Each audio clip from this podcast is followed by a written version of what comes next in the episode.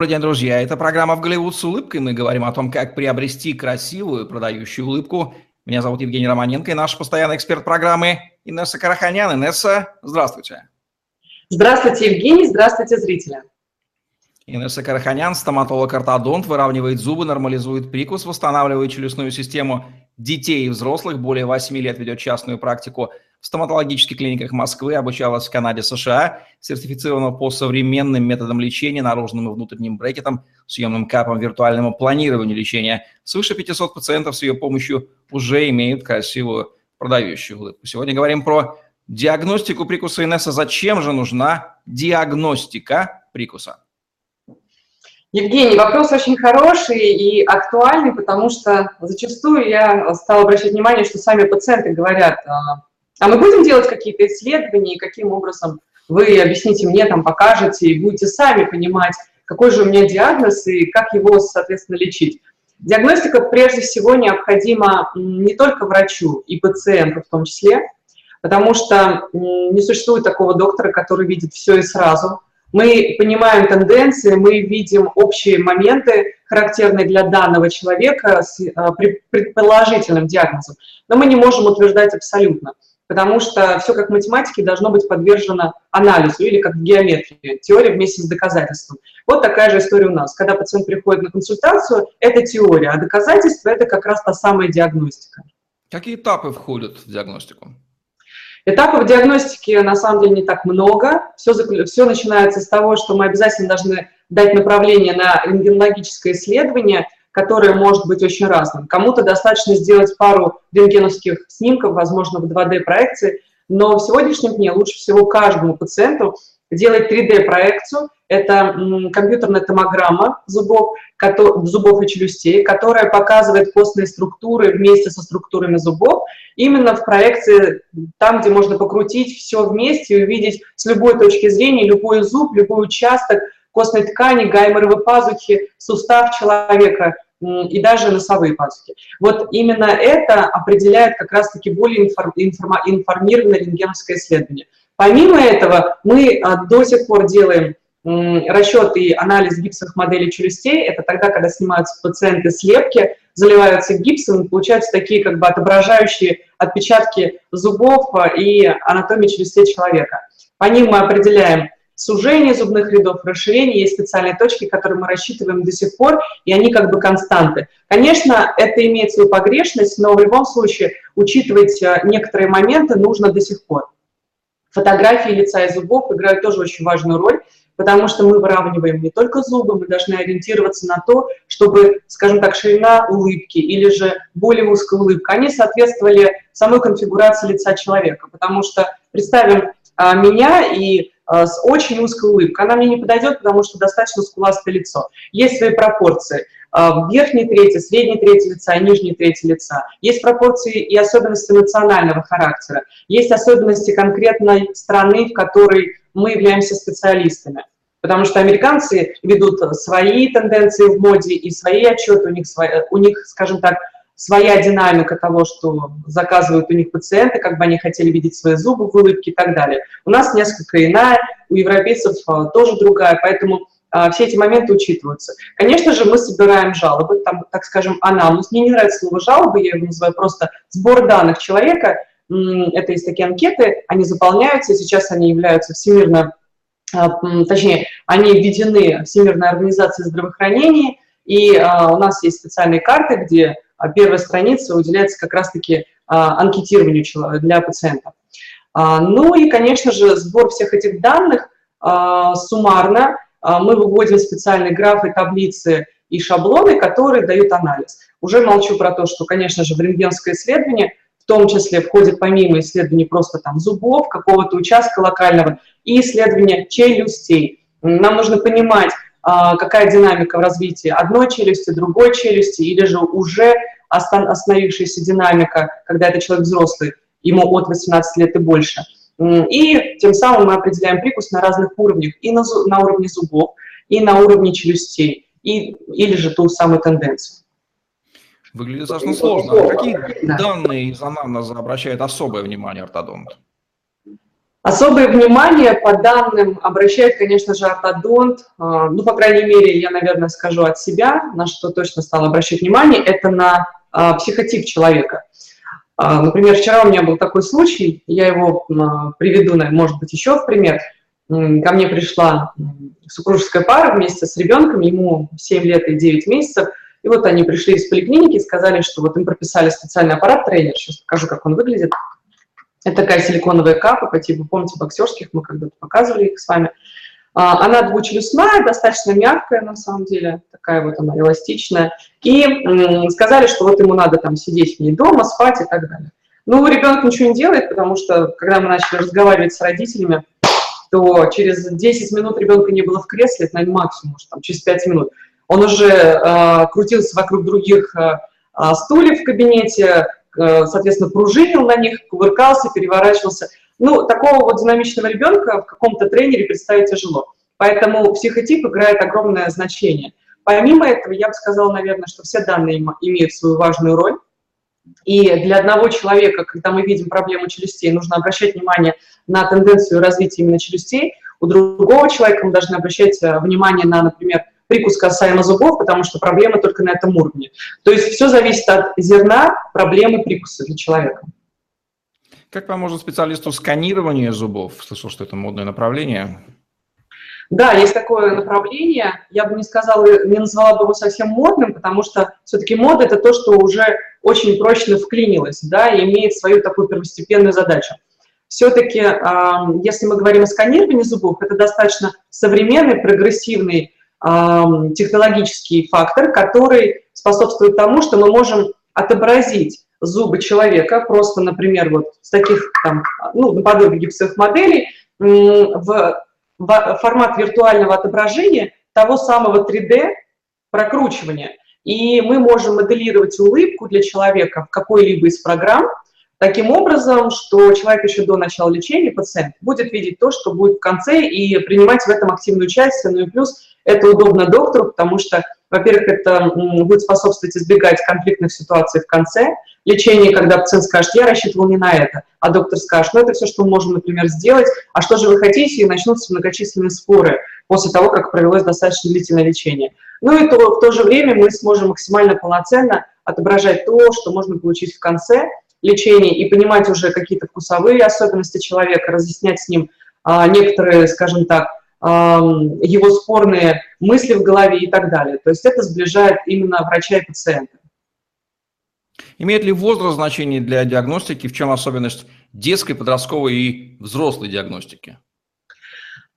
Особенностей очень много взрослой, подростковой и детской э, диагностики, потому что на каждом из этапов своего развития человек претерпевает свои изменения, и есть свои характерные моменты.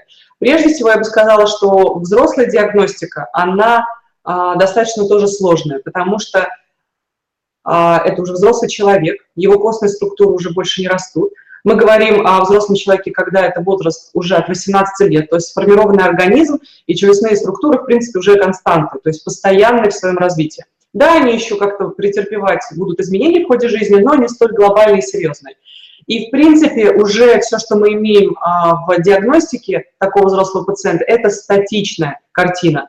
И сложность как раз-таки, наверное, заключается в том, что, во-первых, костные структуры а, такого человека уже очень плотные и твердые, двигать зубы, перемещать их сложнее.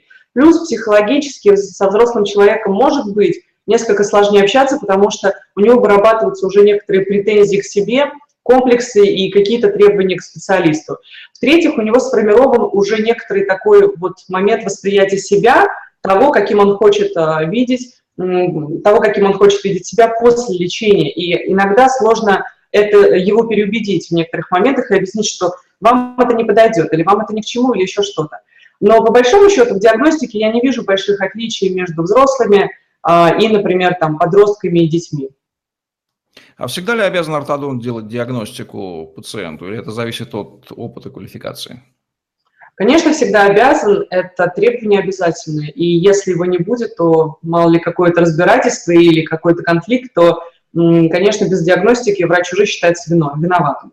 потому что мы не имеем права клеить брекеты или назначать какое-то лечение пациенту, будто пластинки, а, даже просто какое-то упражнение или, может быть, даже легкая гимнастика. В принципе, если он к нам пришел, это подразумевает то, что консультация есть консультация, мы можем говорить на консультации какие-то общие вещи и моменты касаемо пациента или вообще, но если мы прописываем именно лечение, оно должно быть только после э, диагностики, причем полноценной, той, которую мы обсуждали сейчас. То есть мы не имеем права не сделать фотографию зубов и лица, мы не имеем права не собрать анамнез у человека, мы не имеем права не провести рентгеновское исследование, причем э, рентгеновское исследование должно быть целенаправленным для конкретного человека. Мы не можем просто сделать панорамный снимок зубов и видеть только корни зубов, наклоны зубов и, может быть, там еще некоторые а, небольшие структуры. То есть если у нас есть проблема касаемо челюстей, то есть с точки зрения скелетной проблемы или гнатологии, то мы обязаны провести а, компьютерную томограмму. Давайте перейдем к цифрам. Сколько стоит обязательный этап и сканирование зубов?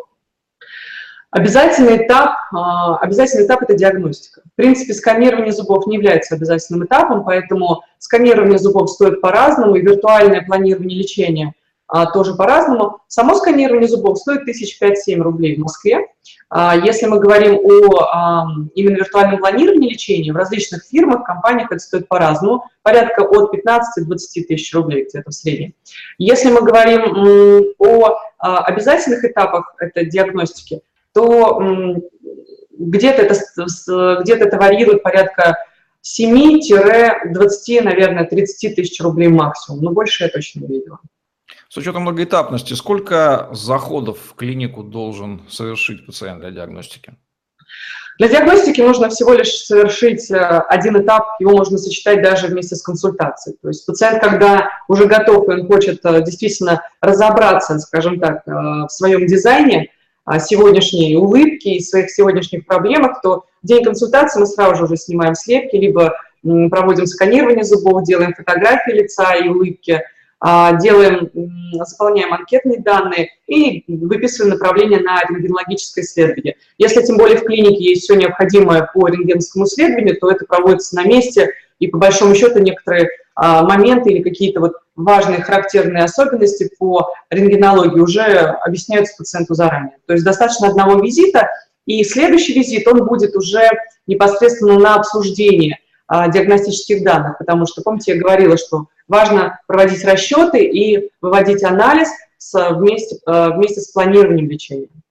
Какую роль грамотная диагностика играет в качественном лечении прикуса?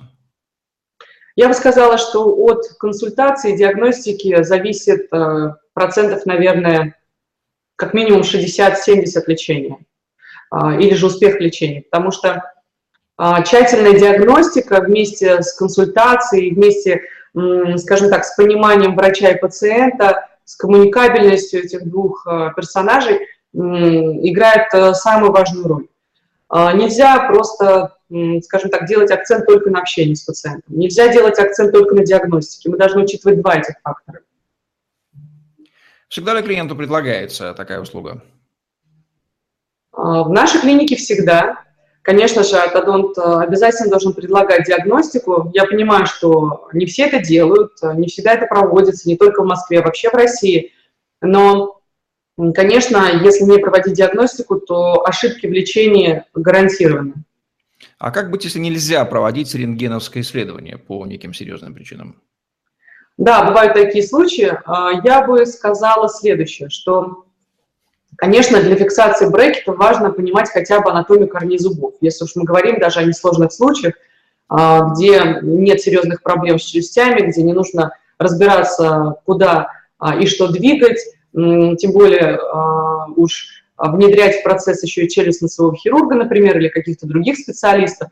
Но достаточно, если зубы здоровы и все хорошо, и рентгеновское исследование было сделано там где-нибудь полгода назад до начала такой консультации и желания пациента лечиться на брекетах или на капах, или же хотя бы год назад, то по большому счету а, рентгеновское исследование можно сделать и по окончании, скажем так, уже, а, точнее, после родов пациентки или же, например, после завершения какого-то момента заболевания, или же в стадии ремиссии и так далее. Очень сложная тема. Я бы, наверное, посоветовала с такими пациентами не связываться. Но у меня есть одна такая пациентка, но опять-таки мы все выяснили на берегу, что после родов мы обязательно сделаем рентгенское исследование. Будет ли меняться практика диагностики в нашей стране?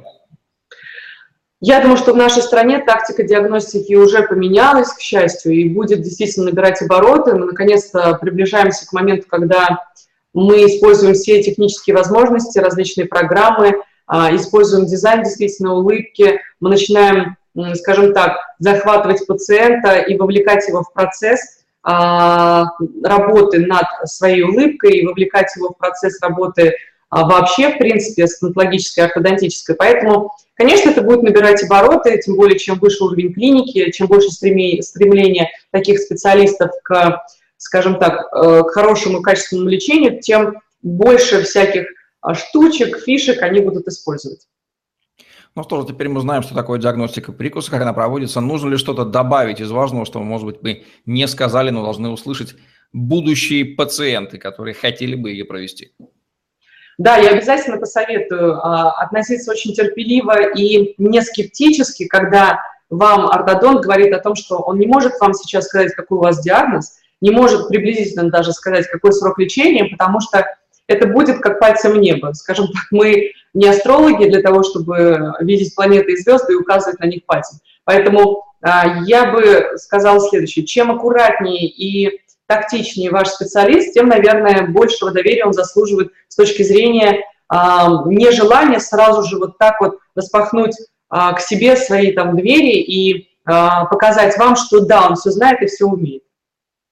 Спасибо, Инесса. Это была программа «Голливуд с улыбкой». Лайк, комментарий, подписывайтесь на YouTube-канал, чтобы смотреть новые ежедневные видео с вашими любимыми экспертами. Красивых вам продающих улыбок, диагностика прикуса. Теперь узнаете о ней больше, для чего она нужна. Удачи вам, всем пока.